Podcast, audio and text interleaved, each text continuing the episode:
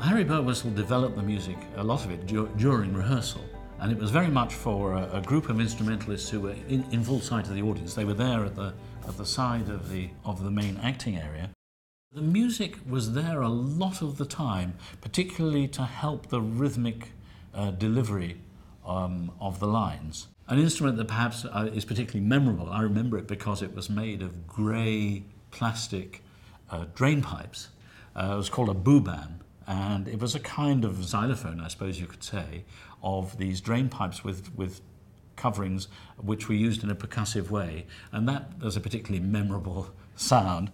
Here you were with a production that was very much not in prose and very much not being delivered in a pedestrian way. It was, it, it, it wore its poetry on its sleeve.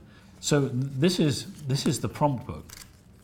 And actually, all the stress marks are, are, are put in. At the rehearsals, I can remember a metronome being used, and I see here Pulse 92, which is presumably uh, reflecting that. So the different passages were delivered um, not only at a different pulse, but also with different kinds of uh, syncopation.